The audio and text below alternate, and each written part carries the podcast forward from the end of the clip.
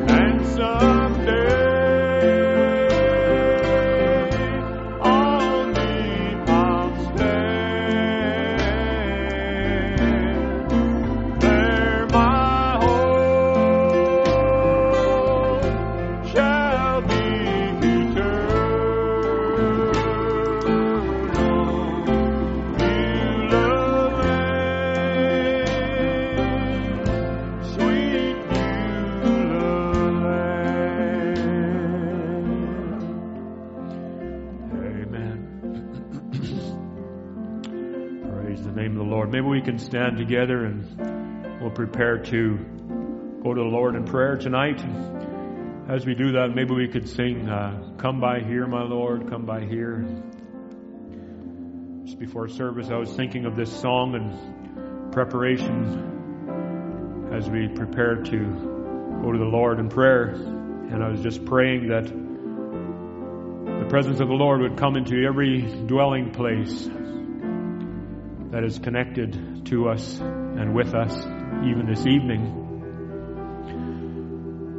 That the Lord would just hear our prayer and come by our way. Amen. Let's start with the first verse. Come by here, my Lord. Come by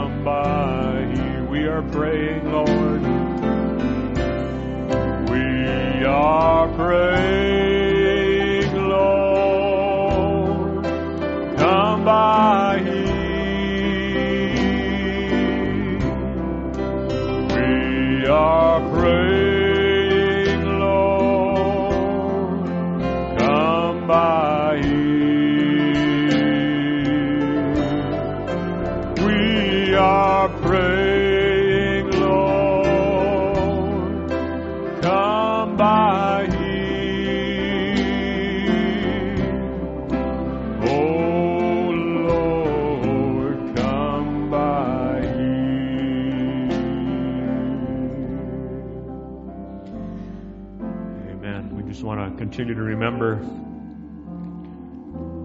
our uh, local assembly in prayer. We just remember Sister Bev Charman and Sister Rena Witt and different ones that are in need of touch from the Lord. And just continue to remember Brother Ron Spencer. And there's many that are sick in the body of Christ, but we have a great God and a great physician that is our very present help in the time of trouble. We're so thankful that we can go to Him in prayer and believe that when we pray, He hears and He is preparing to meet our need. Amen. Let's just go to the Lord in prayer. Dear Heavenly Father, we thank you, O God, for this time together, Lord. We come together, Lord God, in the best way that we can, Father, to glorify your holy name, Lord Jesus.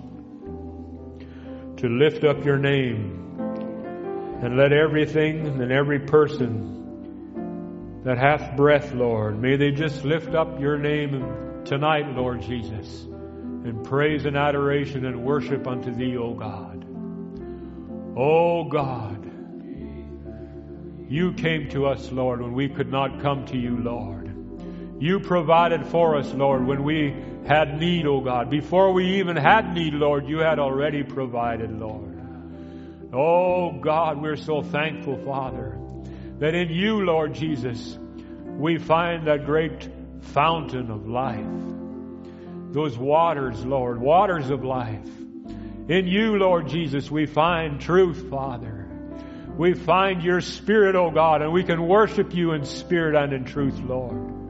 You've revealed your word unto us, O God, and raised us into such a place, Lord Jesus, that we can recognize, Lord, where we are in you, Father, and who we are in you, Lord, and our relationship with you, Father. And it's all because you have restored unto us the real revealed word, Lord, the original word, Father, through Malachi 4, O God, through this message, Lord Jesus. And we're so thankful, Father. Lord, we come into your presence tonight. We come humbly, Lord, but we come with the bleeding word, Father. We come with a sacrifice, Father, into your presence, Lord God. Oh, Lord Jesus, you are the, the high priest that makes intercession upon our confession, Lord. We confess, oh Lord, that by your stripes that we are already healed, Lord. That you are the healer of all of our afflictions and all of our diseases, Lord. And we bring before you these needs in our midst, O oh God. Lord Jesus, have your way, O oh God. You are the healer, Lord. You are the great physician, Lord. We pray that you drop down even now, O oh God even in this service, Father. Maybe when the word goes forth, Lord Jesus, our faith could reach out, Lord. Brothers and sisters could reach out in faith, Lord. Oh God, and hold on to the promise and receive, oh God, the desire of their hearts, Lord. Receive healing in their bodies, Lord God. Have your way tonight, Lord Jesus. Lord God, we pray for our brother Michael as he would come and minister, Lord. We pray that you'd give him liberty, Lord. Pray that you'd give him leadership, Father. Pray that you'd anoint him, Lord Jesus. Anoint his lips, O God. Lord, when he would come here to speak, Father, that you would drop down and just take over the vessel, Father, and minister the words of eternal life unto your children, Lord. We've come here, Lord, not to hear a man, O God, but we've come to hear from you, Lord. We have great expectation and we're in great anticipation, Lord, for what you have in store for us, Lord. We're waiting upon you, Lord Jesus. We've set ourselves aside tonight, oh God. We've set this service aside for you, Father. We're giving it to you, Lord Jesus. And we pray that you'll have your way now, even now, oh God. Have the preeminence, Lord God, we pray. We ask this humbly in the name of our Lord Jesus Christ we give you all the glory and all the honor and all the praise, Lord, for you are worthy. In Jesus' name we pray. Amen. Praise God. You can have your seats this evening, and we're going to call on our brother Michael to come and uh, get ready to minister. But maybe we'll, before he comes, we could sing Lily of the Valley, Let Your Sweet Aroma Fill My Life. lily of the valley. Let your sweet aroma fill my life.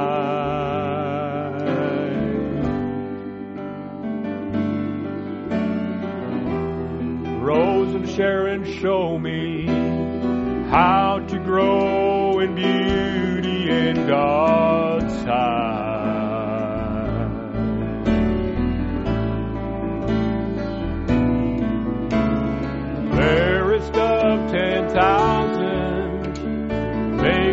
a reflection of your light.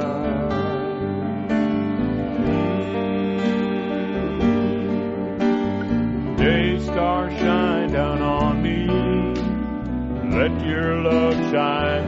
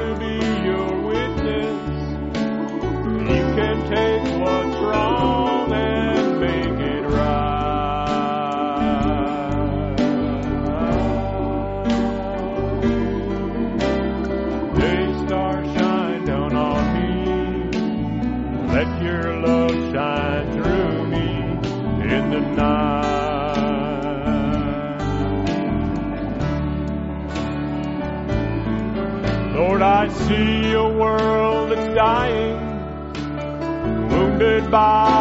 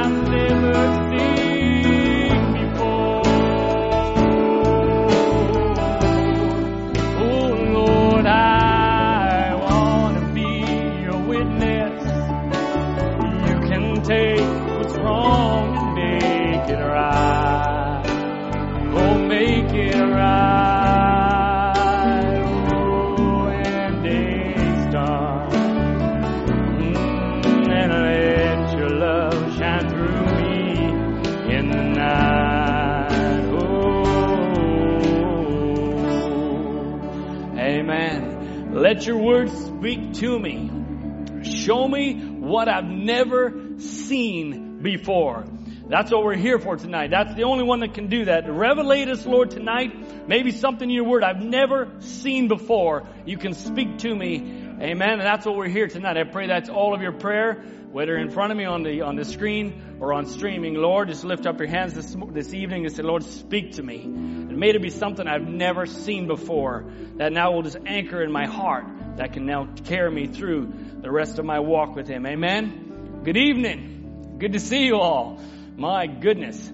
It is uh, echoing around me here. Not that it's your problem, Brother Matthew, but my, it's empty. Lord help us. First time I've got this big honking screen in front of me, so this is a bit of an adjustment. so give me a few moments. My. But it's good to see you. Amen. It's good to see you. Don't be shy. I usually sit up there and we're roaming around and I see all these little gray squares with names. And so I get to, I got the power of the microphone tonight, so I get to say, please turn your camera on. Because it sure is better to look at a face than a gray screen. So don't be shy. I know if there's some situations or you've got whatever going on in the household, this I understand.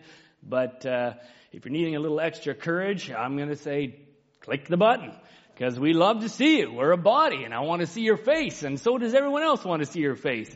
And so I encourage those that are streaming, jump on Zoom because we want to see you. We want to connect with you and know that you're out there and uh, through this wonderful time we've been in. chuckle, chuckle. Amen. Well, a couple announcements. Just, uh, just listen a little close here. Uh, service on Sunday mornings is going to be moving back 30 minutes. And just, uh, deacons have uh, discussed it, and they're just wanting to give the, our precious saints in the U.S. side just a little bit more time in the afternoon to, uh, to be prepared for the evening service up at the camp. And so we're going to 10 o'clock a.m. in the morning. So please just make a note of that. I know Brother Richard, if you're listening, I don't see you on Zoom here. And, uh, but that I know will affect Sunday school a little bit on timing, so maybe just a little earlier, uh, for that. And uh, we'll just adjust that for now, just so that everybody has just a little extra half an hour. Hopefully that just helps a little bit more. Another, a little, um, event. I know many, all of us, I'm sure know, but the Martin and Sister Deanna are going to be uh, going to Florida to sojourn with Brother Danny Steeman. And uh, so we want to just give an opportunity to, to say goodbye. I know it's difficult at these uh, during these times, but uh, chatted with Brother Martin and uh, the family. They're going to be at the at the Peace Arch Park at one o'clock on Saturday, and uh, they're going to be there.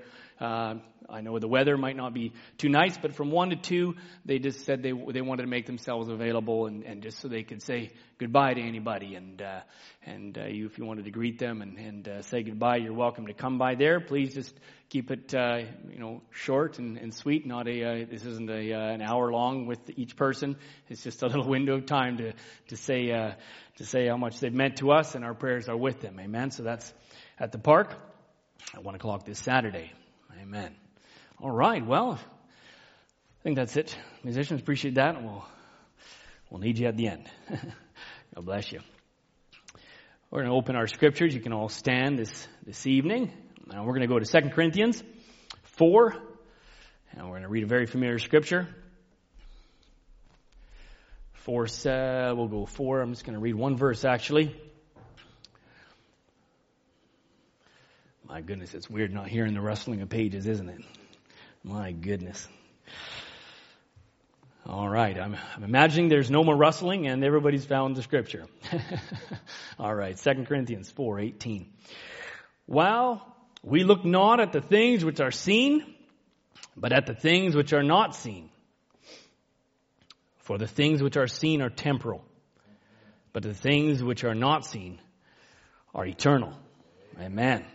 What a wonderful scripture. Just one scripture I'm going to read. I'll read it again because we just have the one and it's not a long reading. While we look not at the things which are seen, but at the things which are not seen. For the things which are seen are temporal, but the things which are not seen are eternal. Amen. Let's just have a word of prayer. Heavenly Father, we've read your word. Your word is precious to us, Lord. Your word is life to us, Lord. And Lord, we pray that the word giver, the giver of all life, Lord, would come and be present. Lord, in this building, in this sanctuary, in each home, in each room, Lord, in each, Lord, place. Maybe some are even at work. Some are maybe in a, in a car. Maybe they're driving to work, Lord, whatever, wherever they may be, Lord. Distance and place is not any hindrance to your presence.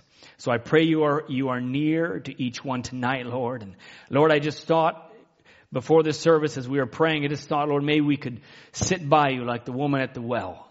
Lord, and Lord, you said to her, if I give you this water that I give you, you'll never thirst again. Lord, I just thought, Lord, give us a cup of living water tonight, Lord. So that someone, Lord, will never thirst again tonight. Lord, the song just poured through me. Fill my cup, Lord. I lift it up, Lord. Come and quench this thirsting of our souls. And tonight, only your word can do this. So would you speak? Not man, but Lord, would you speak words of life tonight? Lord, that could encourage and strengthen your people. In Jesus Christ's name, amen. Amen. You may be seated. God bless you. We're just going to speak a little bit on a very familiar scripture. I really wrestled with with how to even title tonight, and I I was uh, just wondering what what do I what do I. Sometimes for, for me, I, a title helps me focus. and, uh, and so usually I try and find that early on because I like to try and keep my focus. But I, I really struggled here and I, and I've just been thinking over the last weeks on what, what really matters. What really matters? And what are we looking at? And so actually that's what I thought I'd title it. I was going to title it, What Are You Looking At?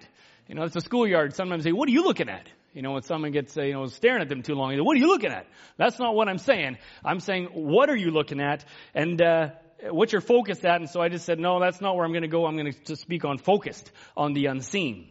And so that's where we're going to speak on a little bit tonight, just uh, focused on the unseen. And so we read in the scriptures, while we look not at the things which are seen, that word in the Greek is actually blepo. It's, uh, if I'm pronouncing it right. But actually, one of the one of the uh, meanings in there is to perceive by the senses, actually to, to discover or to know by experience. So it's it's uh, we, just say it's just with our eyes, but it's actually even more than just our eyes. We're looking not at the things which are seen or the things which actually our senses feel and what we discover. Uh, with this, with this, uh, with body we have, but we look at the things which are are not seen, and so we have, we know human senses. We have our feeling and our taste and smell and hearing and sight. And so we have been given these five senses that the Lord gave us in these bodies. But Paul is telling us we're not using these. We're not using this. is not what we, we're looking at things which are not seen, which we cannot feel with these senses here. And these, the, the senses we've been given are extremely powerful.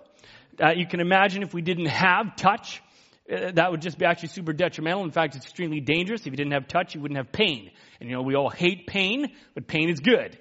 because pain actually protects you. Put your hand on a hot pot, and if you didn't have pain, you would burn your hand right off. Because pain gives you the reaction to pull your hand away and say, don't touch the hot pot. We teach our little kids that. And they actually don't have to teach them too much. They just touch it once and it's over. Because we feel, and we use these senses to actually go through, go through our life. Our, our senses are a connection to this world.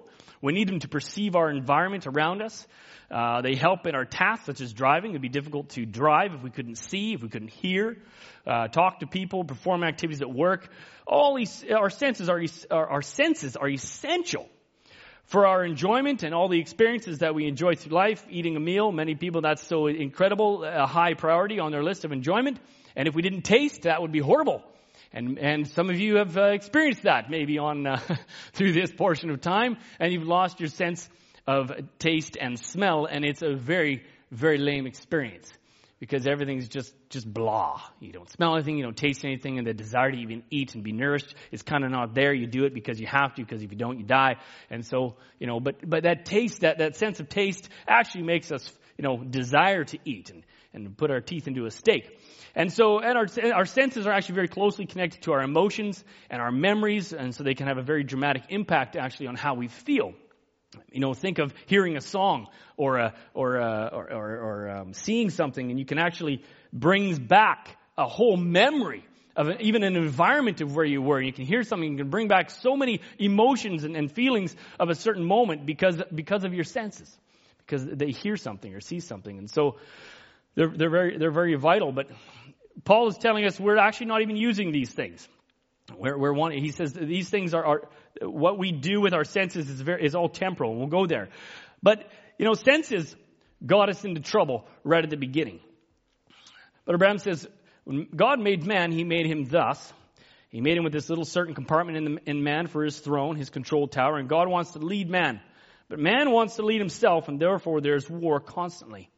And man wants to go after what he sees with his eyes, and that's where he's deceived. That's where Satan deceived Eve, but what she could see. The fruit was pleasant to the eyes, what the scripture says, but it was death to the soul. And look at the disparity between the two. It was pleasant to the eye, but it was death to the soul. And so in some cases, in many cases, and uh, here right at the beginning, our senses actually uh, totally oppose the destination that we want to go. Our soul. We don't want our soul to die. And God, so he says, he continues, God wants to lead man. He made himself a little control tower in the midst of his heart so that man could be led by the Spirit of God. Getting off on his own leading is what separated him from his fellowship. Looking what he could see with his eye. And so here, man was in trouble. He says, sons and God, sons and daughters of God, though, are led by the Spirit of God. And you can notice, he says, a man or woman that tries to walk after the things of the world can never please God. Read that again. A man or woman that tries to walk after the things of the world, which is going to be everything driven by your senses, can never, they never can please God. But a man or woman that will not look at the things of the world, but just go according to the leading of the Spirit, they're usually in the will of God. That is the great fight tonight. Satan took the eye, a man's head, to control him by his head, and God took his heart. God took his heart. And so now, Branham says man's trying to achieve something with his head, and he's always supposed to achieve, but his he's supposed to achieve by his heart. That's the control tower where God controls him and directs his thoughts, directs his walk, directs his emotion is through his heart. You know, through his heart. Amen. You know, and we spend so much time in this world building up via our senses who we are and what we look like and we care so much about what people, what they use their senses for looking at us and building up our outward man or woman. And, uh, you know, at the end of the day though, uh, God's not even looking at that He doesn't really even care two nickels really about how good you look or how bad you look. He wants a simple, humble, pure heart. He, uh, uh, someone that has a heart for God. He looks at the heart of man. He looks at his faith. And man, that's what he's looking at because all of this, all that you're building up, everything about this body, everything about what these senses drive, Paul said, is temporal. And so your stature will fail, your mental capacities can fail, your strength will fail, your beauty will fail. Everything that's related to this earthly body is going to fail. And it has an end. So not only is everything in this realm that are, you know, as far as our senses are concerned, it's contrary to the way that the Lord wants to lead us. He wants to lead us with our heart. Satan's trying to drive us through our, through our eyes and our, and our senses and how we touch and feel. But it's also, not only that, it's also temporal, which Paul says these things which are seen are temporal. And we can get so tied up in the temporal aspects of life. It's in this area that we can we really get consumed in our day to day. Our day to day is uh, is everything we do, whether it's work or play or, or for pleasure or for needs. It's temporal. Temporal is a season, a limited time. It's fleeting. It's temporary, or it only lasts for a little while. That's temporary. So everything that you see with your eye right now, everything. Just look around your room right now. Look at, look at, think about who you are, what you do, what you work how, you know, your hobbies, your interests, everything, everything, everything is temporary. It's but for a season. And we can get so wrapped up. We strain and strive. We build. We connive. We grow. We nourish. We strengthen every aspect of our life. We, we pour ourselves into, into our jobs and our careers. We go to school. Some put five, seven, eight, ten years into degrees and masters and PhDs. We go to, someone might go to their trade school and they spend three, four years or so trying to become a, a journeyman journeyman from their, uh, from, through an apprenticeship. They try to become a master of their trade. We gain possessions. We, we, we put everything in. I'm sure there's a handful of you out there that were maybe clicking trade on their Robinhood app and trying to get a make some gains in you know the whole AMC uh, issue and GameStop. That's temporary. You could be. I'm sure there was a whole lot of text going on. In fact, I know there was text going on all about it. And we're struggling and striving to try and gain something in this life. And we're working hard. We're buying homes. We're buying cars. We're doing all of this. It's temporary actually is just going to end at some point. It is for a season, as we've heard Brother Tom speak, eternity, going from eternity to eternity, because this is all temporary. And we can be so focused, our eyes looking at a certain purpose, at a certain aspect of our life. But I just want you to take a step back tonight and to say, does it really matter? Does it really matter? There's needs. We have to live. We have to do these things. I understand that. But does it really matter? Is there what aspects of our life does it matter? And I want you to just think about that. What what am I focused on in my life right now? What am I doing in my life right now? And is it taking me away? Is my focus being taken away? Is it shifted? And am I looking at something that really it just it doesn't even matter?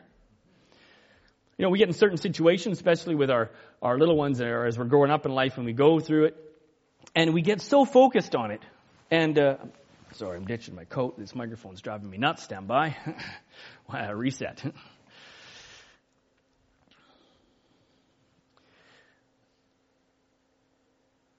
You know, we grow up, we go, we go through a certain, we go through situations in life, and uh, maybe a certain squabble, maybe something happens at school or at work or you know whatever it is, and it just becomes everything just becomes focused on it. Your whole world just suddenly pinpoints on this one area. And, uh, you know, it, it kind of fades away and, and you look back at that, you're like, wow, that really was, that was pretty lame. I really, uh, did, that didn't even matter. It becomes so petty.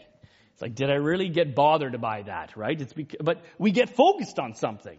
And, and, and, uh, and really in the grand scheme of things, it doesn't, it doesn't really matter. And so, you know, that's why I'm saying, let's just, I just have been thinking about, Lord, what really matters?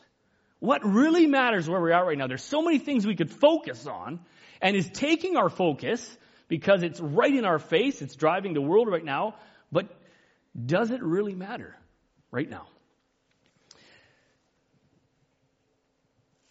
We're seeing the world falling apart. We're panic everywhere. There's crises, financial crises, economies are crumbling.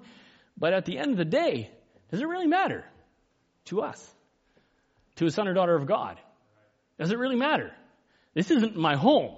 This world is not my home. I'm just passing through.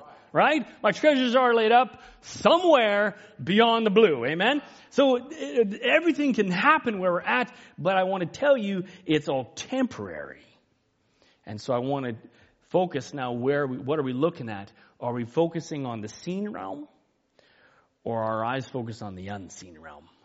For the unseen realm is eternal. The unseen realm is eternal.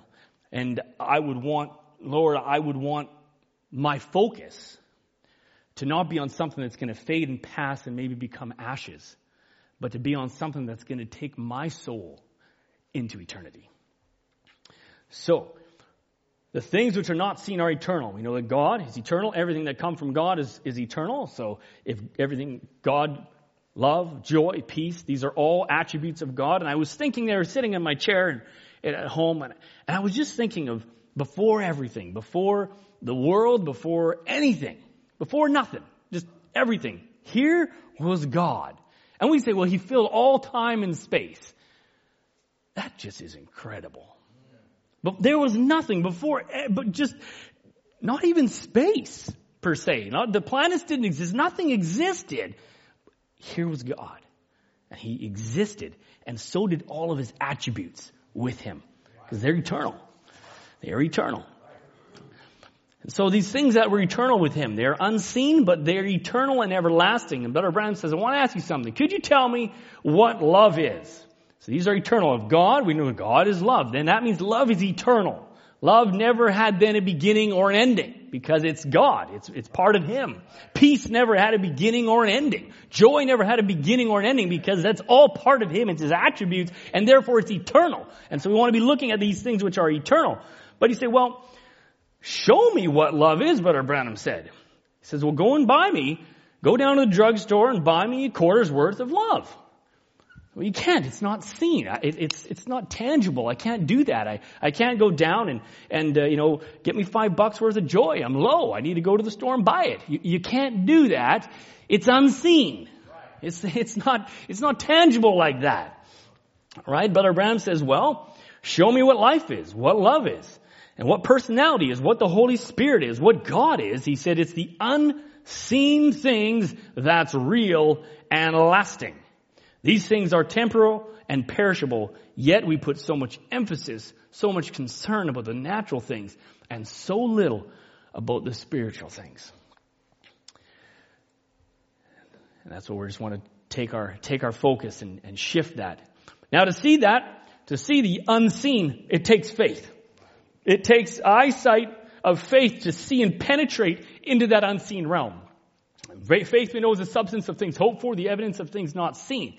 You cannot be a Christian and have to see the thing, Brother Branham says. You cannot be a Christian and I have to see the thing. He says, no.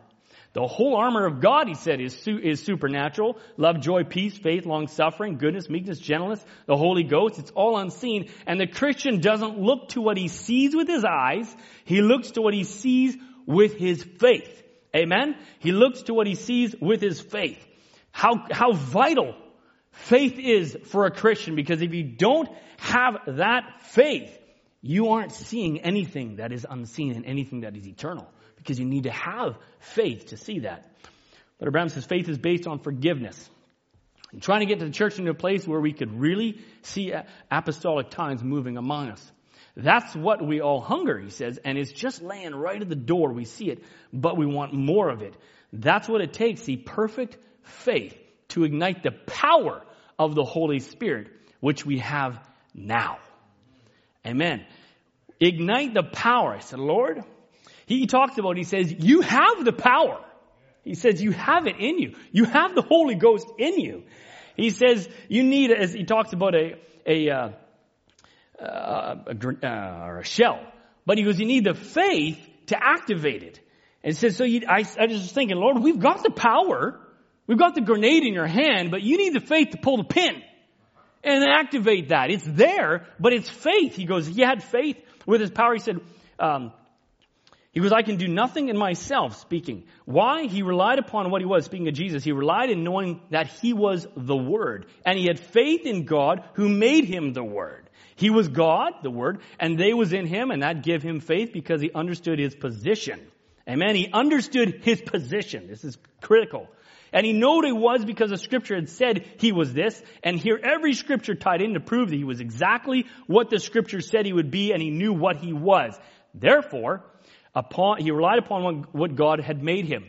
And if he did that, then can't we rely upon what God made us as believers? Amen. These signs, he says, shall follow them that believe. He had faith in what he was, and if you're a believer, you have faith in what you are and who you are. A believer, amen. If our hearts condemn us, then we can't have faith. But if our hearts condemn us, then we have faith and we have confidence towards God.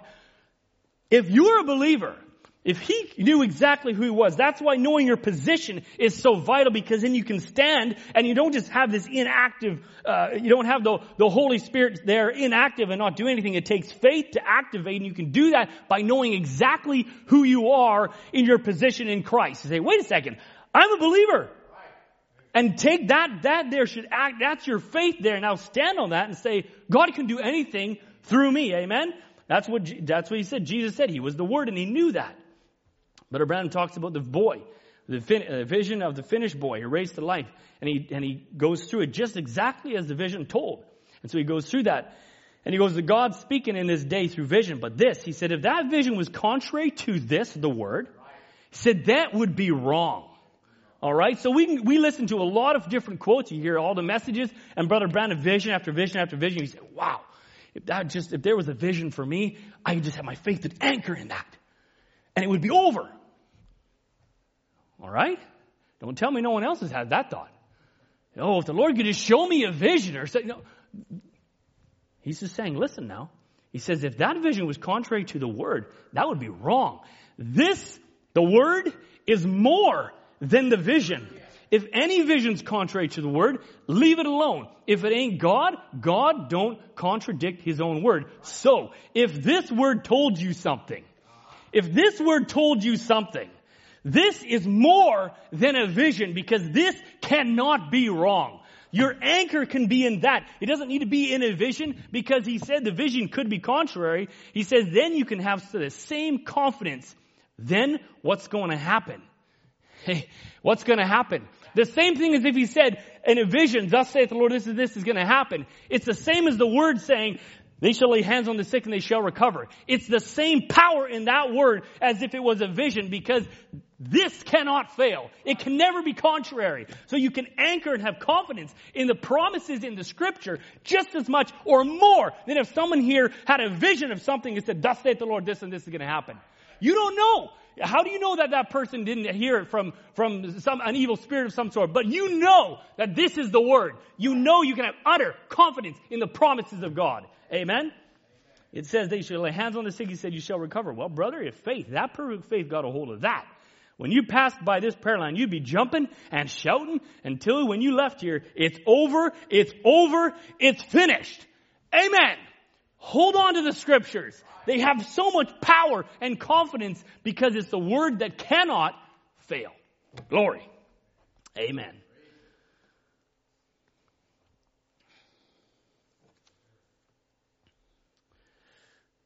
Let's get our eyes looking to now that unseen realm, focused on what the, Brother Branham speaks that sixth sense, and what that confirms. Brother Branham says, we, but we stumble at it.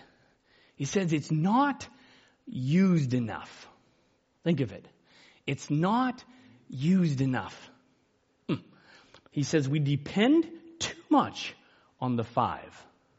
We depend too much on what our eyes see, what we hear, what we feel. And he says faith, that sixth sense, it's laying dormant and it's not used enough. Not used enough. I said, Lord, help us activate that faith. Surely we don't have that sitting there and just dormant and unused. That, that, we got too many needs to have faith sitting dormant. I challenge the church. If there's some dormant faith is sitting in your heart, activate that. Stand on the promises of God. We have needs amongst us. We should not have any dormant faith sitting in our congregation. We should activate it. Say, Lord, we believe every promise is yea and amen. Amen, Sister Bev. We're believing for that. So Lord, it's time to activate the power that God gave us. We're children of God. We're sons and daughters of God. We shouldn't be sitting here and having something sitting there. It's like having a three billion dollars in your account and living in a shanty. It's like, why? You, you, have got all the funds to have a mansion. But Branham's saying it's not used enough. So Lord, help us activate that faith in your word and not let that sitting there. Instead of these people here in these wheelchairs and these cots, you that's sick to die, says, if you just hear the word of God tonight, don't try and figure it out. Don't think how long you've been sitting, how long you've been sick. Think about what God said. And there comes a pulsation of the Holy Spirit. Starts pulsating in you. He said, it's the truth. Devil says, how do you know it's the truth? He said, I know it's the truth because it's God's word and God's word can't fail. And so it's the truth. Something starts to pulsate in your bosom. And it's the truth. It's the truth. He says, then make ready. You're coming out of there. He says, just as certain as I stand here in this pulpit tonight, don't look at what you see, how bad I'm crippled, how sick I am, what the doctor said. Don't look at that. That's visual. That's what your eyes are seeing. That's temporal. That's of this earth. He says, look to the unseen of what God said before you feel any different, before you the pain leaves, before the hand moves, before the eye can see one sight. Yet make ready. For it's going to come as long as that pulsation begins to rise in your bosom and your heart where God sets in that control tower. He goes, Oh, now I get religious. About this time, amen. And to think The Holy Spirit can lead man, tell them things, make them act different, make them believe things, receive things that the world never could believe could happen. He says, I'm a witness. He says, I was a blind man once, practically had to be led, so I know what I'm talking about spiritually. Amen? He said, that's the Holy Spirit. Oh, can't you feel that pulsation of the Holy Spirit begin to rise in your heart saying, Jesus Christ is in our midst. Wherever there are two or three gathered in my name, I'll be in their midst. Amen? He says, pulsation, something moving like a heartbeat. Boom, boom, boom, boom, boom, boom. It starts going. He says, it's pumping energy to your spirit. It's pumping energy to your mind. Then you let things that your, uh, he says, then let the things that your eyes see black out. Just black out. Ignore it. That you see not the things of the world, you're believing what God said. Amen. Let the things that your eyes see black out. And let your faith sense go beyond the scene, beyond what you feel, beyond the hurt, beyond the pain, beyond the symptoms. Here's a quote for you. The unseen realm, it has no time and space. We've been hear, we hearing this, so this we've we've been getting some very good preaching on eternity. The unseen realm has no time or space. There's no beginning, and there's no ending. There's none. There's no well, maybe it'll happen tomorrow. Nope, that doesn't exist in eternity. There's no tomorrow. It's no well, it didn't happen two years ago. There's no two years ago in eternity. It's just right now. But Branham says, and if the spirit that was in Christ dwell in us, it's the same thing. It takes every divine promise of God that's in his Bible and calls it present tense. every divine promise of God and calls it present tense right now. It's not, well, it might happen tomorrow or, you know what, it hasn't happened. No, it's, it's right now. There's, there's nothing. You're just in the process of the manifestation of it. It's going to happen. God, God, Calvary in God's eyes, it was, it's just now. It's now. It's present. God's promises are present. Amen? Never, don't, don't think, well, it, you know, it just won't happen. It, it didn't happen because it, you know, it, has been so, so long. There's no so long. There's no, there's no, there's no time in God's, in God's eyes as far as His promises to you. It's just now. Accept it as now and walk in it and it'll happen. Amen? So let's take a little shift. Want to focus on what matters. Maybe just take a look at a hand, different ones that looked at different things. And we'll just see just just walk through some examples in Scripture because that's what we go on, Scripture, and it can strengthen us, and we can look at. We might hear certain certain accounts in the Bible, and we can hear them time and time and time again, but it's eternal and it's truth.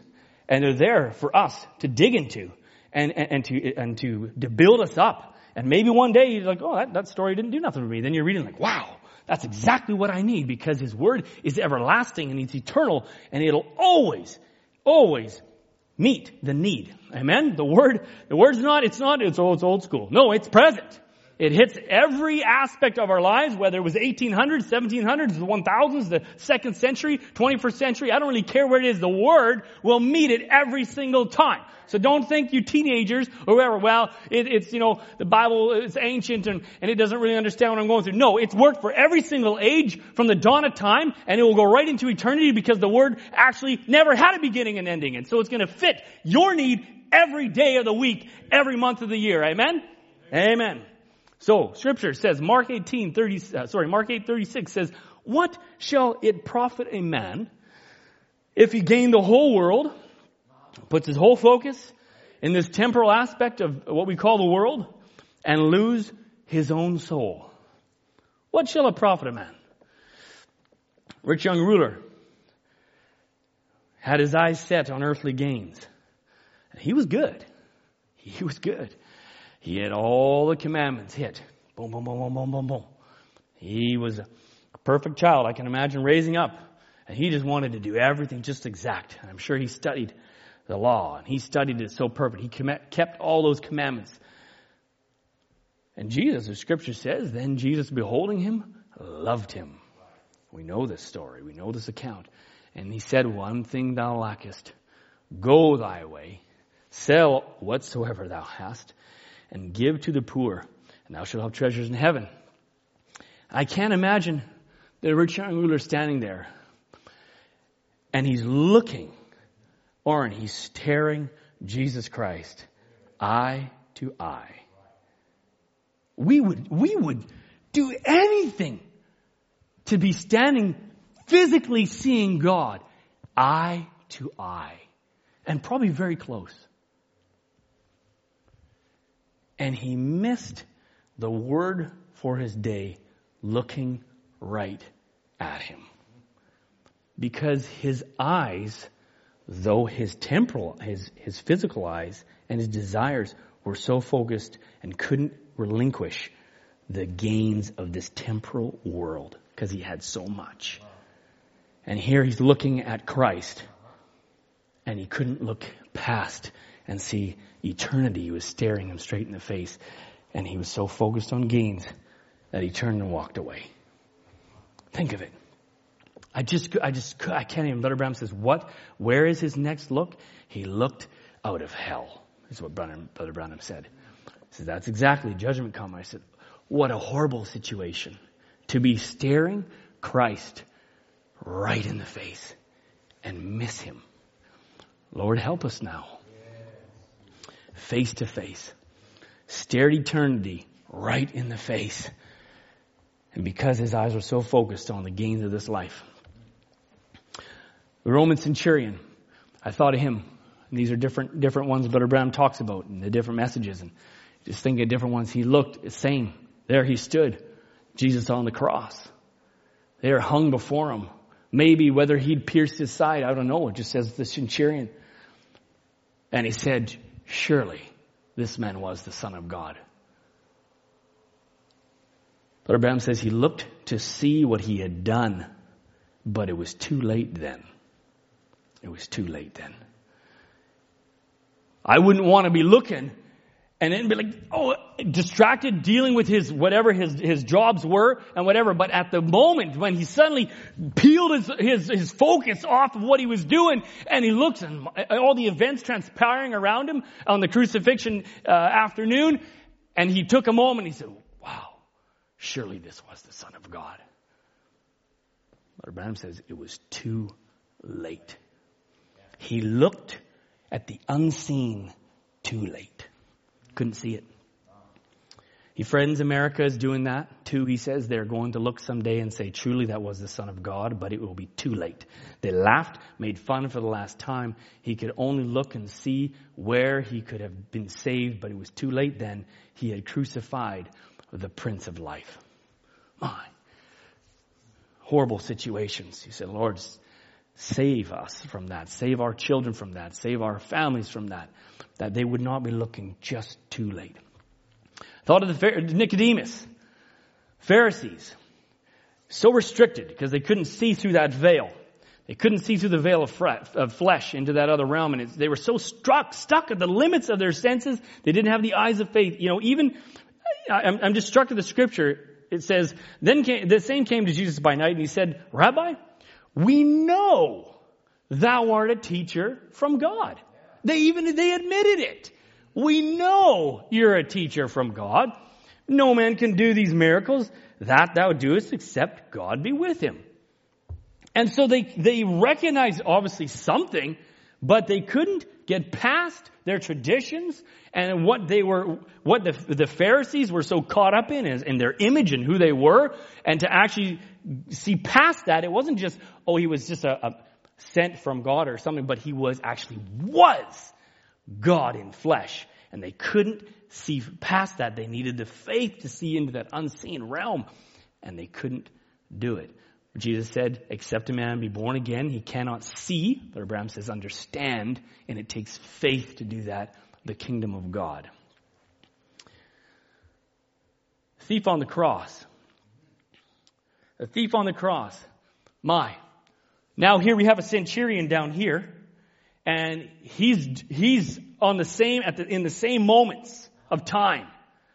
Same moments of time. And here now though is a thief on the cross and he's hanging there.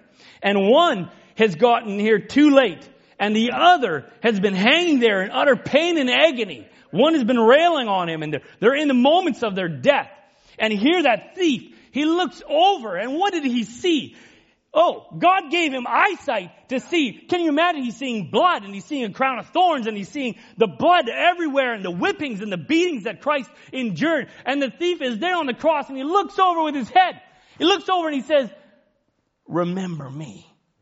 Remember me. That's all he had to say in his moment of need. His eyes, God opened his eyes to see that is the Son of God.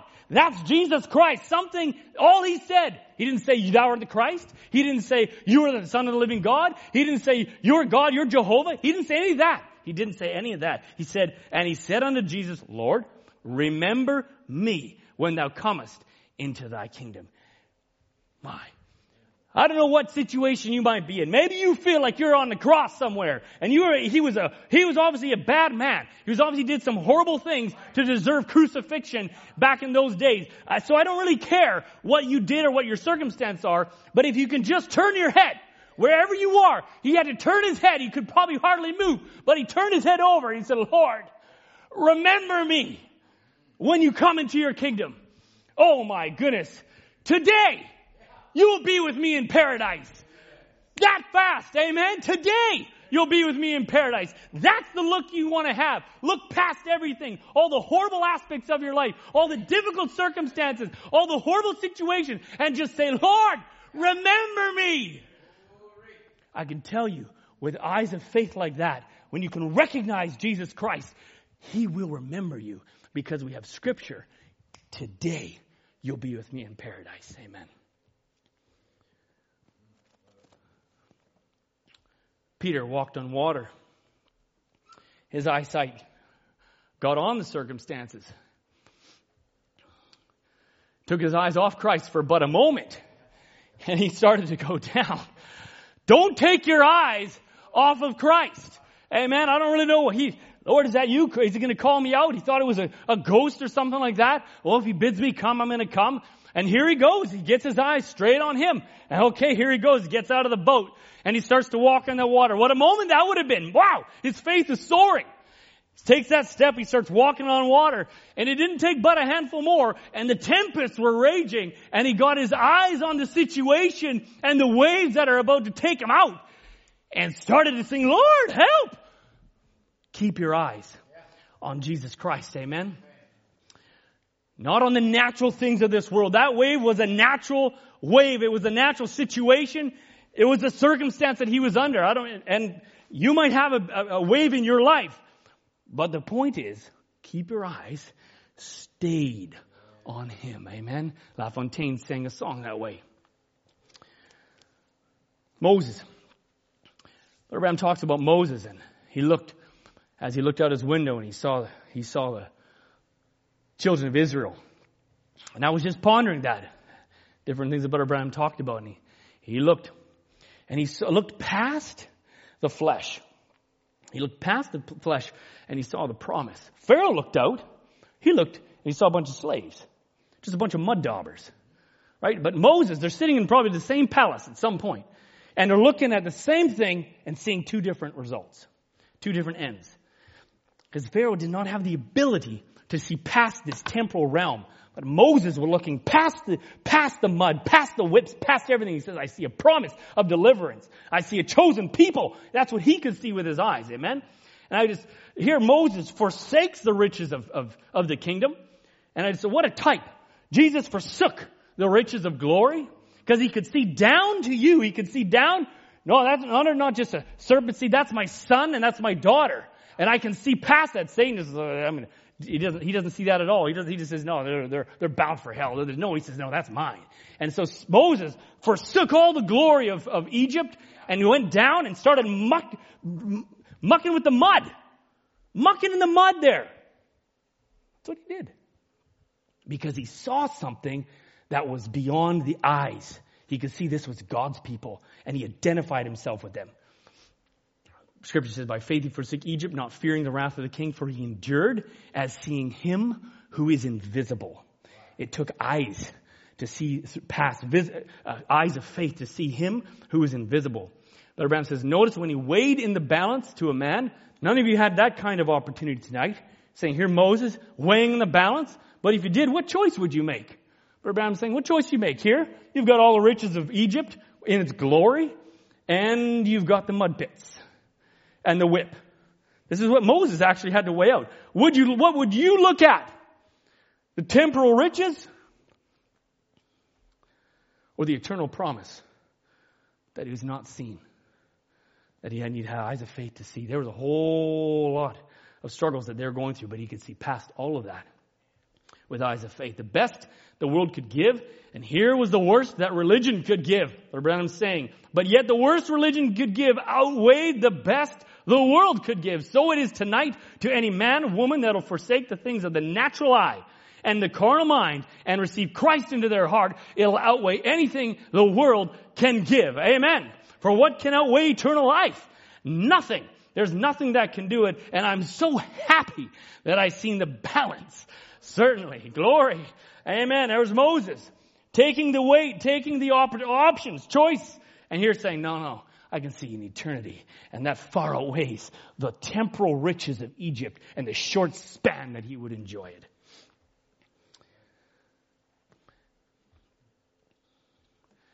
And so did Jesus look down out of that, in that realm, and look down before the foundation of the world and in the muck of sin that you are going to be in, but you are part of Him. And He said, You're worth it. You're worth it. I'm willing to let all glory go. Again, I'll bear the cross because you're worth it. Because you're part of Him. Amen. Amen. All right. Lots of examples. You can think of Elisha and Gehazi. What were they looking at? My goodness. There was Elisha. they were, I love that. I love the, I love the, uh, the story.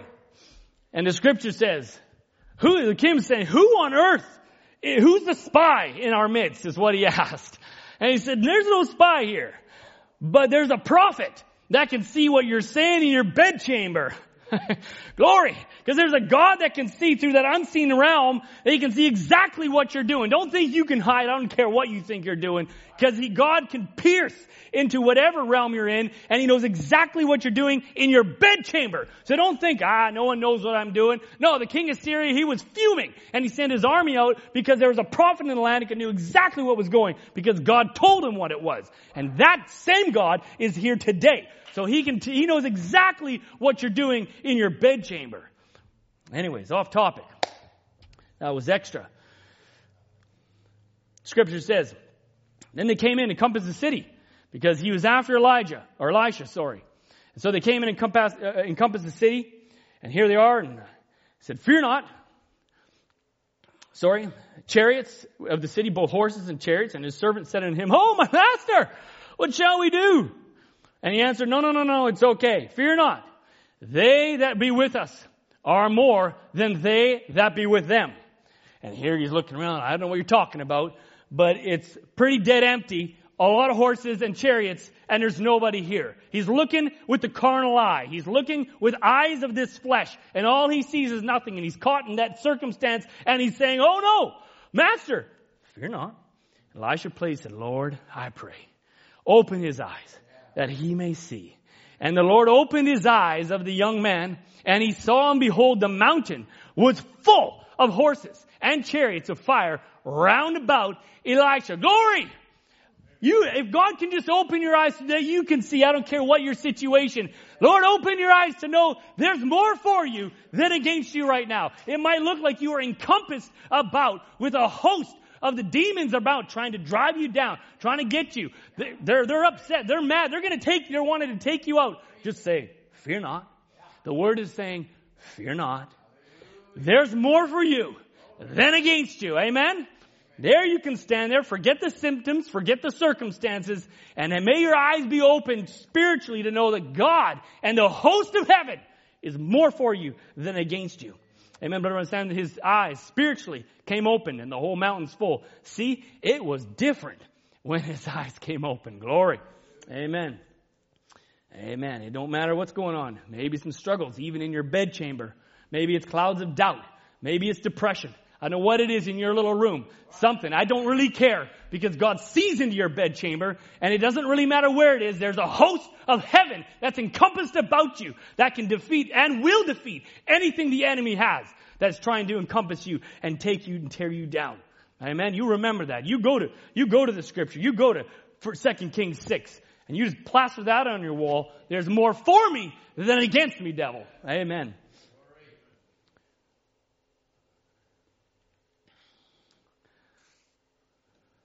My. All right. Jonah.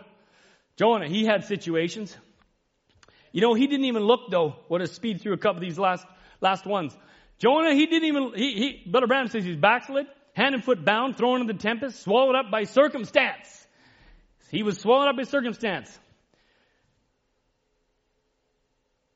Deep, deep, deep into the water. Deep in a situation. Deep in sin maybe. You can't see nothing. But faith welled up. Jonah refused to see anything that was contrary. He was down in the belly of the whale, in the bottom of the sea, and he said, that won't hide me. He said, once more will I look towards your holy temple.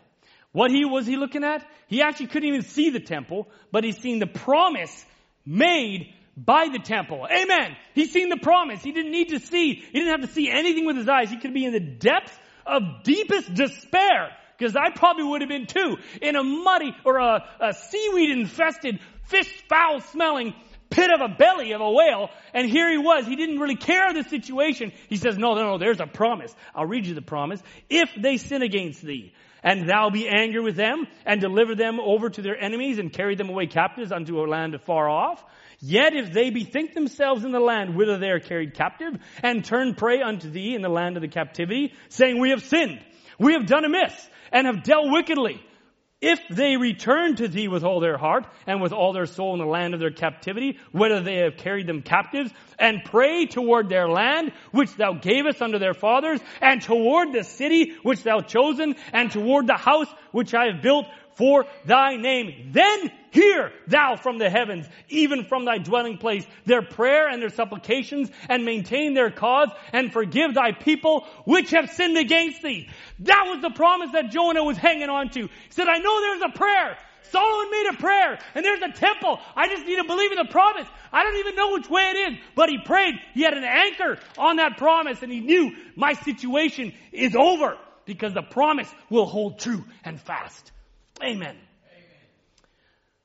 My, wherever two or three are assembled in my name, I am there in their midst, and whatever they ask, they shall receive. If they could only see it and first move, move right into it, Brother Branham says. Don't wait any longer. What you looking for? Amen. Hold fast to the promise. Whether you see the temple or not, Jonah held on to the promise that was there. Branham says just a bunch of lying vanities is what the symptoms were, the whale's belly. Symptoms, lying vanities, don't receive them. All right.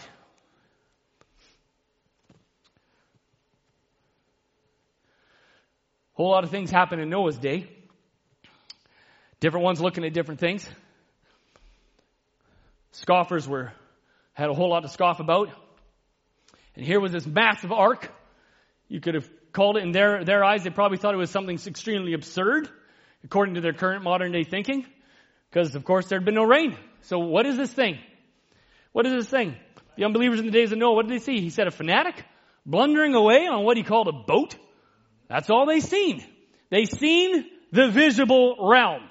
They could not see into the unseen realm. They could not see the vision that Noah had and knew that it was rain coming because God had told him rain was coming. The very boat itself was constructed by, a vision from Almighty God, Brother Branham says. The very thing he was pounding on, his message he was preaching, he was constructing by his message, bearing record that he was righteous and he was looking forward and he lived what he preached. So here were all the scoffers and all the mockers and all they saw was a big absurd boat.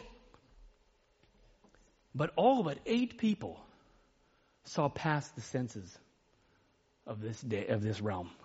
All but eight. And it loomed before them day in and day out for years and years. And I just thought, what, Lord? In our day, is it looming before us of what you're doing in our day? And it's looming there before you, before us, before us. What a small group that actually could see past that realm of this, of the, of just this temporal realm and they could see that ark was their way to safety. And so in that, in that thought, I was pondering what matters eternally today now in our midst. These are scriptures and we look at different ones that have looked at, looked at situations, looked at circumstances, looked at what they're, what situations they're in. Some looked and couldn't see into that unseen realm. Some had faith and they could penetrate like the thief on the cross. And different ones could see past and reach and take a promise for their situation in their day. But what about now? What about in our day now? Brother Branham says, we can discern communism, we can discern everything else. But I wonder if we can discern the portion of the word that's lauded by God for this day. I wonder if we can see it. See the sign that God told us would be here on the earth at this day. He says, I wonder if we do. And I just read the question, Lord, I wonder if we are. Help us. Help us see. Give us the faith we need. Different, whoever. I know, I know, I know there are many that, that have and are seeing and are catching the day, our word for this hour. But I'm just challenging maybe different ones, maybe younger ones that are just kind of just coasting along, older ones that are coasting along. There is no coasting right now. There was a time when that ark was there, it came down to the short strokes. Coasting wasn't an option. You got either in or you're out and you're done. And we're, we're coming down to short strokes, saints. We're coming to short strokes, even at our home. My wife and I, we were talking and there's an urgency saying, oh God, we need our families to see this. We need to get this out. We need to get this, we need to get this message out. We need to live our lives. Lord, reach the lost soul because we're right down to the last aspects of time. That was shared with the young people a little bit. I was reading the, the uh, Africa trip experience Brother Branham had, and he was just giving some, some uh, account of their trip in Africa. And I'm just, I, I don't want, I'm not, I'm going to blast here through this last little bit. Lord, help me. And, uh, and Brother Branham, he starts talking about just the, the situation he had in Africa with going to, um, I have it here.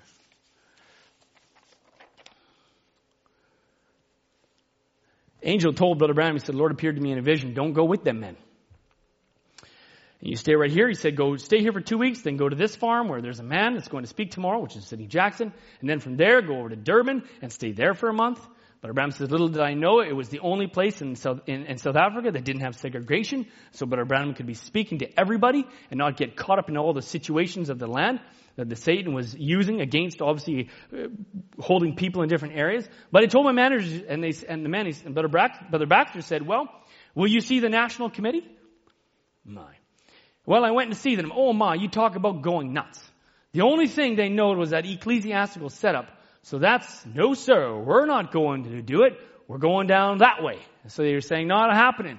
We're doing what the committee wants to do. I said, brethren, the Lord told me not to do it. I said, nope, I can't do that. So I just refused to do it. Listen to this. He just refused, Brother Branham saying, I just refused to do it. Well, here come the car and it taking me anyhow on the road down and stopped the car. I said, the Lord is telling me not to do this.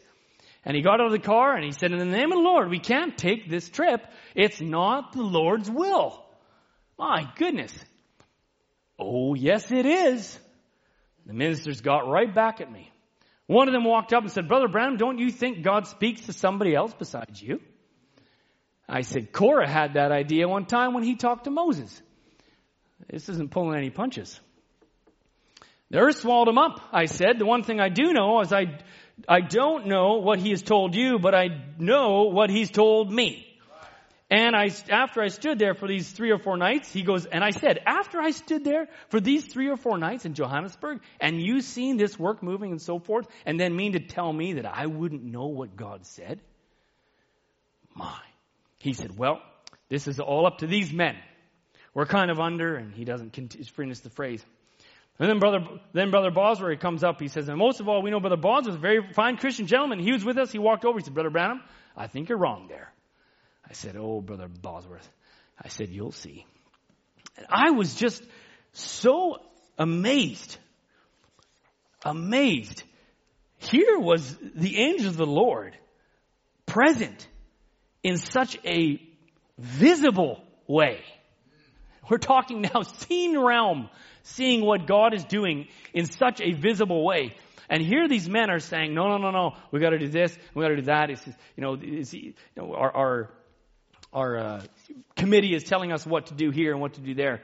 That's why God hates, hates organization. Because it resists the moving of the Holy Spirit and what the Lord wants to do in a church or in a, in a body. And that restricted the Holy Spirit. And Brother Branham and all of them paid for that for that moment. But that's why God hates it because it stops the moving of the Holy Spirit. And here I was just so struck. They were not seeing behind the veil. Here they were not seeing what God was doing and who God was, where God was at this moment in time and at this juncture in time. And they were missing, they were missing the mighty God unveiled before us. We're talking, let's talk our day now. You say, well, that's different years ago. No, no, no. It's present tense. I'm, ta- I'm sorry, 60 years is but a blip for God. It's not even nothing. So this is happening in our day. Don't get, don't get in time here.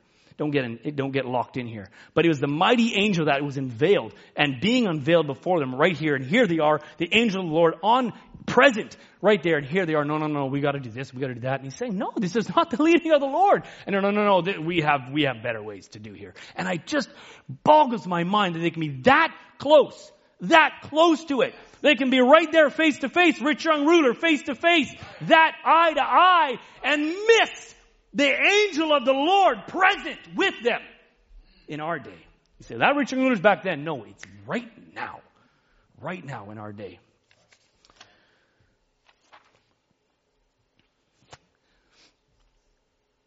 Brother Branham says, and we're just going to try and come to the end of this moment, come, come to the end here and close this in this little part. Brother Branham says, now to the perfect ministry of himself, not some, not some denomination as they work down through the age, but himself made manifest, manifest himself to the promise, making Luke 17, 28, Malachi 4, and so forth, Hebrews 13, just exactly right. He says, when the royal seed of Abraham is looking for the promised son, the royal seed of Abraham, that is you and me, are looking for the promised son. All the types must be fulfilled, and God himself appeared in the form of a human being to Abraham's natural seed then, before the destruction, and Jesus said it would be the same thing to his royal seed before the promised son returns. Now this is penetrating with faith into the word and seeing past this temporal world and now looking into the unseen realm. Jesus said before the promised son returns again, Elohim would make himself known, his word, manifested in flesh. This is what's promised for your day. This is what's right now, right now, in our day, in this last day, right before destruction, right before the end of time. What was in type back in Abraham is now going to happen in reality right in front of us. Have we seen the last sign? Brother Branham says, that sign of discernment, the royal seed of Abraham, let me tell you, thus saith the Lord, you're receiving your last sign. That's according to the scriptures and the revelation of God that's in my heart that speaks this is the truth. And that was God, he said, manifesting himself in the form of a man, doing what? Revealing the thoughts of the heart. He says, Thus saith the Lord, you're receiving your last sign to this world. Are we catching what's happening in that unseen realm? Natural eyes have missed it. They stood right with it and missed it. And we're past this, that time when Brother Branham's ministry was here. We're past that, what, 60 plus whatever years it is. I said, Lord, I know that's nothing for you.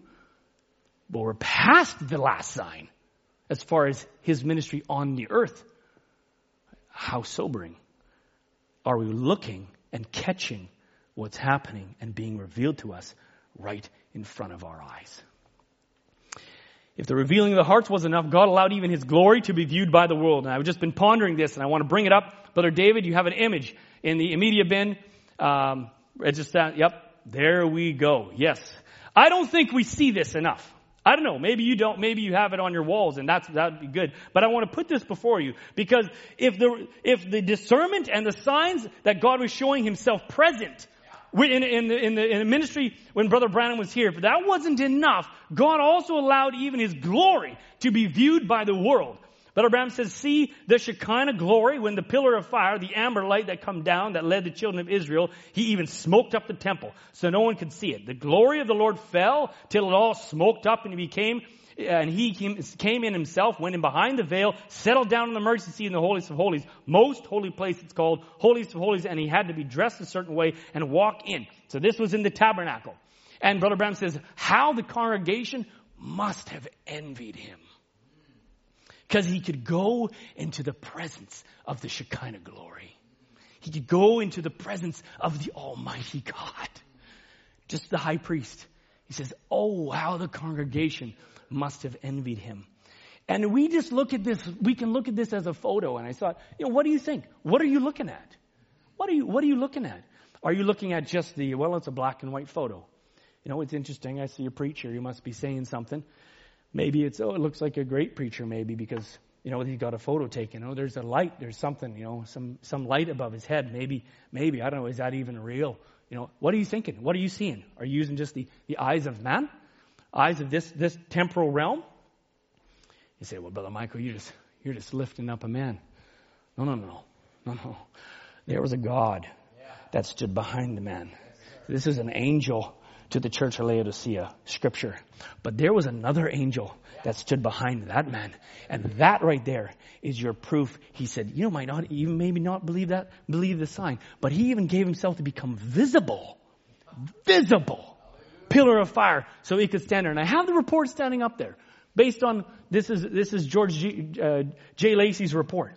Amen. He said, wow, you know, you're, you're, you're just lifting up a photo. No, no, no, no. I tell you, if it was Moses, I'd be Joshua and I'd be there supporting right behind him. If it was Elisha, I'd be right beside him. I know Gehazi was there. Maybe Gehazi had some, had some, had some struggles at one time. So maybe not quite Gehazi, but I'd be standing right beside him. Amen. If I was David, I'd be with mighty men. Amen. If it was Jesus, I'd be with Peter. I don't care what it is. I'm in this day. This is my messenger for this day. That's where I'm standing. I'm telling you and I'm showing you God was showing himself even visible to the seen eye even just to give you some help, and then had an FBI document examiner come back and say, yep, that indeed was light striking the lens. He's not going to say, oh, that's, that, he didn't have a clue what it was, but he could tell you that's not just some manipulated document. That's what the report is telling you. It's, he says, to my knowledge, this is the first time in all the world's history that a supernatural being has been photographed and scientifically vindicated. That is George J. Lacy's comments. Mr. Lacy added, Reverend Branham, you will die like all other mortals, but as long as there is Christian civilization, your picture will live on. Think of it. God allowed himself to be photographed just maybe so you needed a little extra. Just a little extra to see the mighty angel in this last sign to this generation and to the world. To the world. My. It strikes me. It just struck me. The pillar of fire. Can you imagine the pillar of fire was in Moses' day and dropped down. It led them by day and by night, pillar of cloud by day, pillar of fire by night. That would have been in just in, I can't even put it into words of what that would have been like. Surely it didn't come common to them as to hear the pillar of fire, God Almighty in a pillar of fire, all His glory there, and, and He's actually leading them. My goodness. And then he, then you go into Paul. The pillar of fire, it's not exactly uh, something that just is an everyday occurrence here. God just doesn't drop down like that. It just it, super common sense. It's not happening.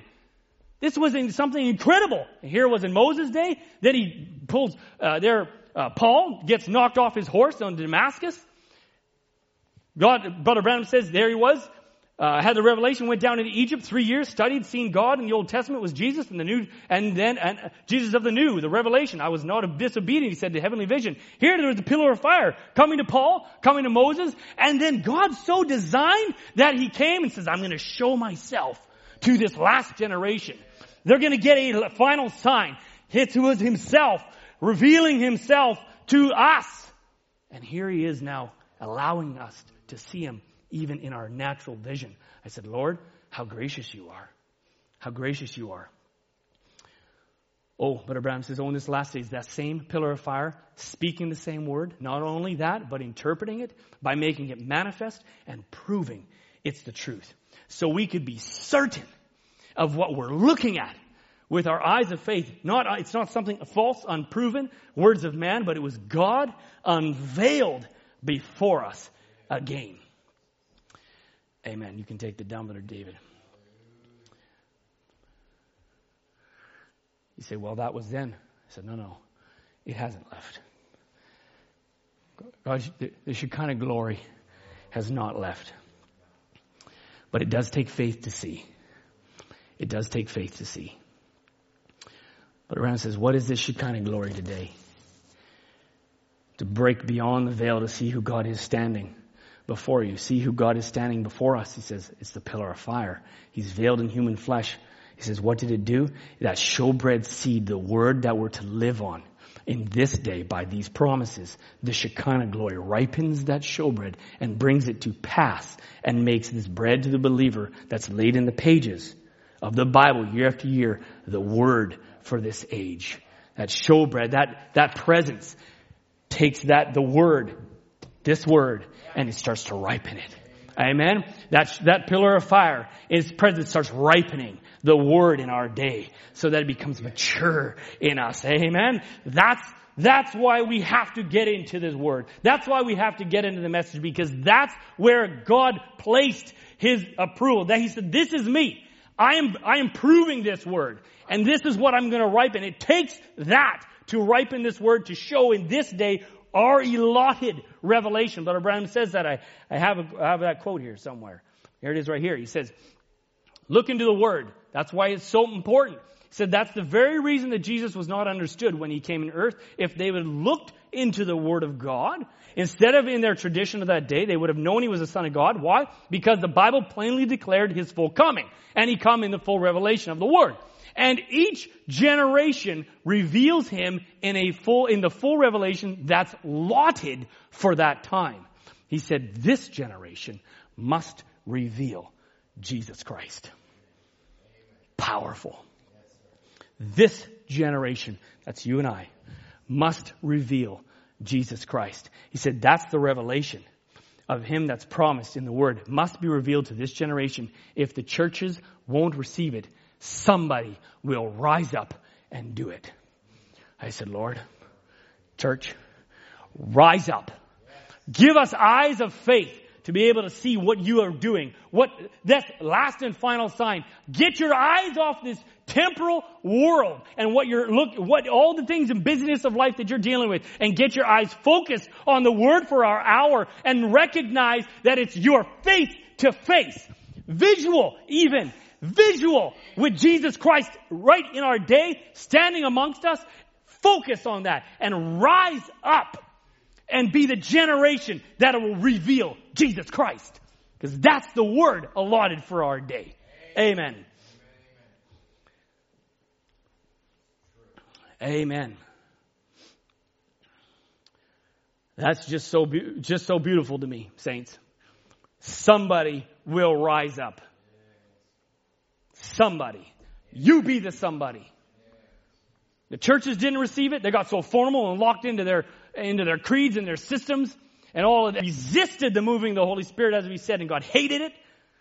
Don't be that. Don't get stuck. Let's not get formal in, in whatever we got to be doing with this whole ridiculous COVID. But don't get stuck at home and I sit here and now I do this and now I do that. Forget it. Scrap it. Stand up. Sing your song. Sing with some worship. Sing with some gusto. Put your arms in the air. Reach into that word. Dig into the scripture. We're not, a, this is the time to rise up. Cloverdale Bible Way.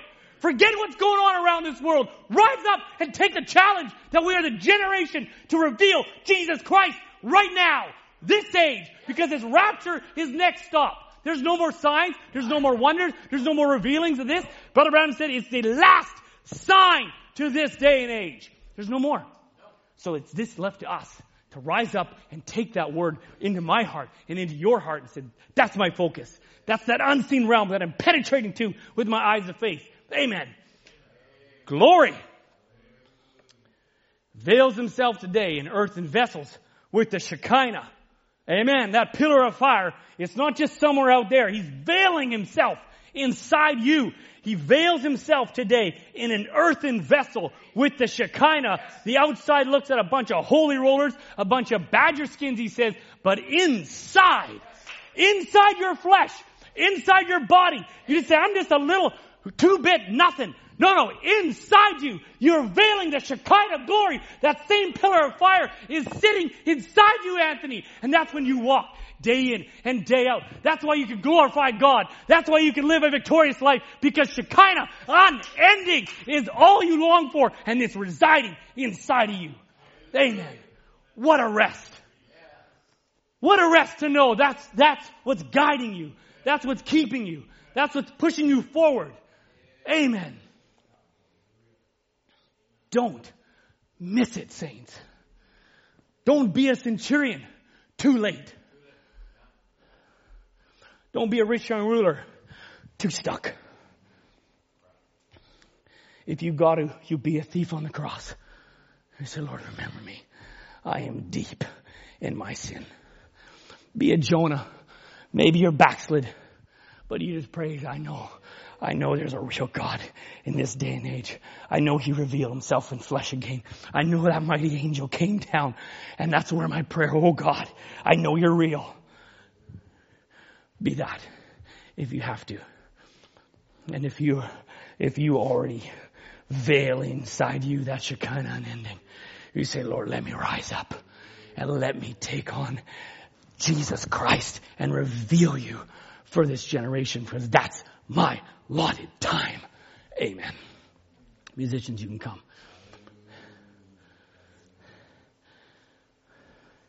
Saints, let's continue to be that lighthouse. Let's get this message out. Let's live our lives. Brother Sanjeev gave a little testimony to young people's and he talked about a man who just lived day in, day out. Day in, day out. A fellow in his work just kept giving him hard time. And then the man left, and it was, it was the end of his end of his uh, term at the work after a long period of time of retiring. And the man tried to give him some hard time again. He was just really abrasive to him through the years, and he didn't, and he just didn't ever respond. And the man says, "What is it? What do you have?" He says, "I have Christ inside me." He says, "I want that Christ." You might be, you don't have to speak a whole lot. You might not have to say a whole lot, but you embody the living Word of God, and that will speak volumes wherever you go. Amen. Let's keep our eyes focused, saints. Focused on what matters. Focused on the unseen. Focused on the eternal. Amen. For our day here. Glory. Let's stand. God bless you. God bless you. God bless you. I just wish you're all here. We could just praise His name and we could lift up His name, glorify Him and worship Him. Satan, he would just like to rob us of that. I'm just so defiant against Him. I really don't care what you need to do. We had a wonderful uh, song service and after service at the camp on Sunday and just hearing you worship and hearing you praise. I've said it and I'll say it again. You continue to do that, saints in the States. You bring us into that atmosphere when you sing at the, in the, in the chapel there and you're carrying us through this, this difficult time. Don't falter. Don't step back. Your worship, your praise is a strength to the body. And I want you to continue that. Lift up your voice. Those at home, lift up your voice. We can sing.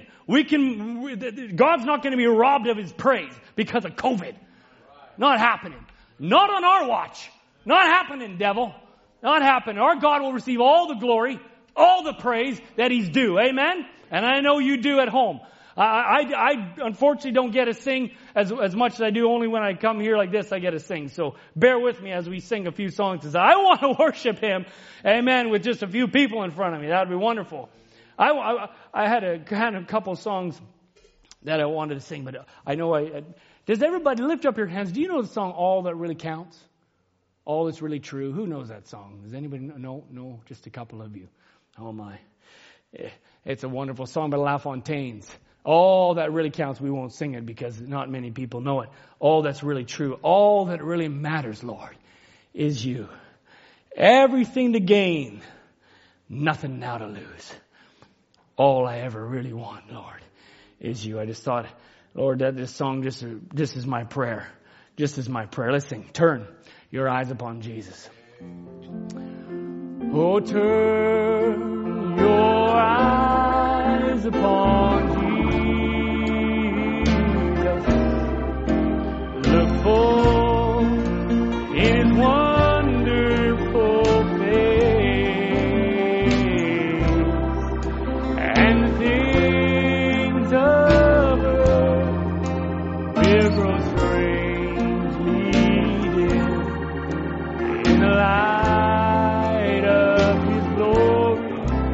sing this as a prayer. Let's just sing this a few times. Oh, sweetly now turn.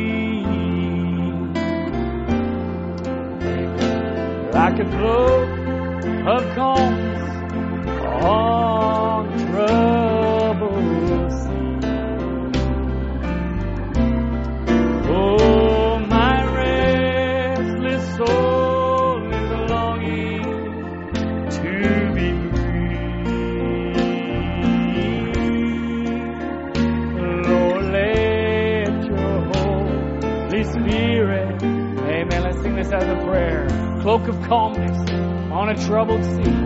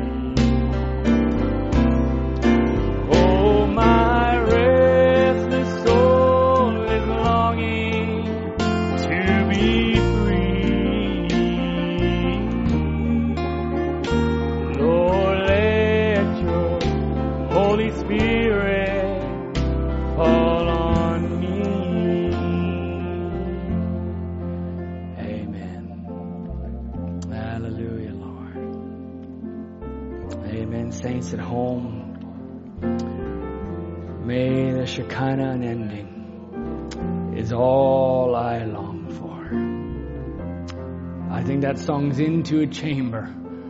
Be free, Holy Spirit. Into the chamber. Be free, Holy Spirit. Speak to me gently as I close the door.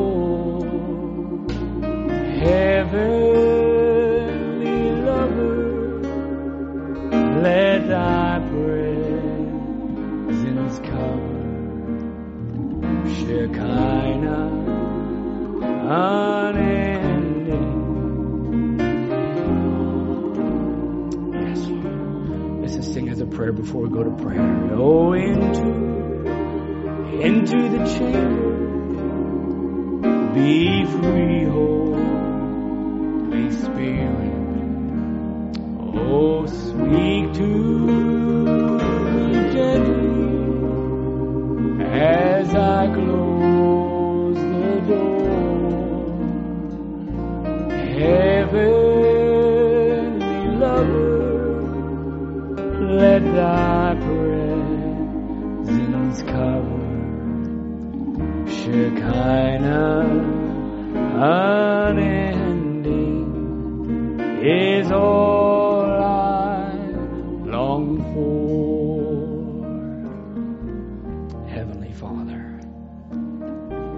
Pray that this atmosphere is with each person tonight.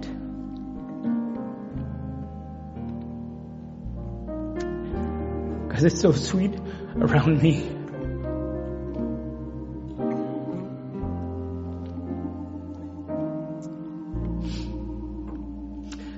And we long for you, Lord. Shekinah unending.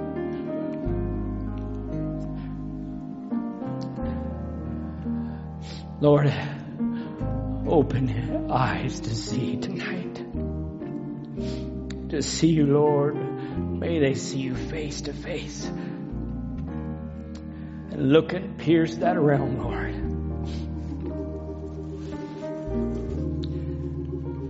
Lord, they can sing the song into the chamber. Be free, Holy Spirit. Break, Lord, complexes. Lord, your word, we've went through much word. Anchor faith, Lord, on promises, Lord, for healing. Lord, we're not going to have dormant faith. Sitting aside, we're going to activate, Lord, what you have placed in us, Lord. There's power, Lord, in each one of your sons and daughters. So, Lord, may, Lord, our faith rise up and activate that, oh God. May your word have gone forth. Your scripture says there will be signs following. So, Lord, that's your word. And that's scripture. And it's eternal. And it's true. So, Lord, we believe, Lord, that in each person, Lord, you will start now unfolding yourself more and more to us, Lord, in our eyes, Lord. Those eyes maybe that have been closed, maybe backslidden, as Brother Branham would say about Jonah, in the belly of a whale, but they can turn their eyes on Jesus in the depths of their situation and call on you, Lord. And your promises is true. Meet each need. Visit each one. Lord, as we depart, maybe click the button and turn off the video. But may, Lord, as the song says, Shekinah, unending, Lord. Through the days tomorrow and through the day the next day, it's just unending, Lord. Thank you, Jesus. Bless your people. We love them with an undying love, Lord. Lord, if that's us as a human, what, how much love, what a great love you love them, Lord. Bless their day tomorrow. Bless their week. May, Lord, you bless them. As we heard on New Year's, Lord, the best thing we can say, not just to say that, the best thing you can say, but Lord God, bless them, Lord. In Jesus Christ's name, we send them in your presence now. Amen. Amen. Have a wonderful week. God bless you. 10, 10 o'clock. Don't forget. 10 o'clock. If you come 10.30, well, you'll be deep in the song service and probably at preaching. And we don't want that. We want to give time to worship. Amen. God bless you. Have a wonderful night. We love you. See you next time. Amen. God bless you. God bless you. God bless you. Amen. God bless you, Brother Victor. Everybody, say all your names. God bless you, Jonathan. God bless you all. Amen.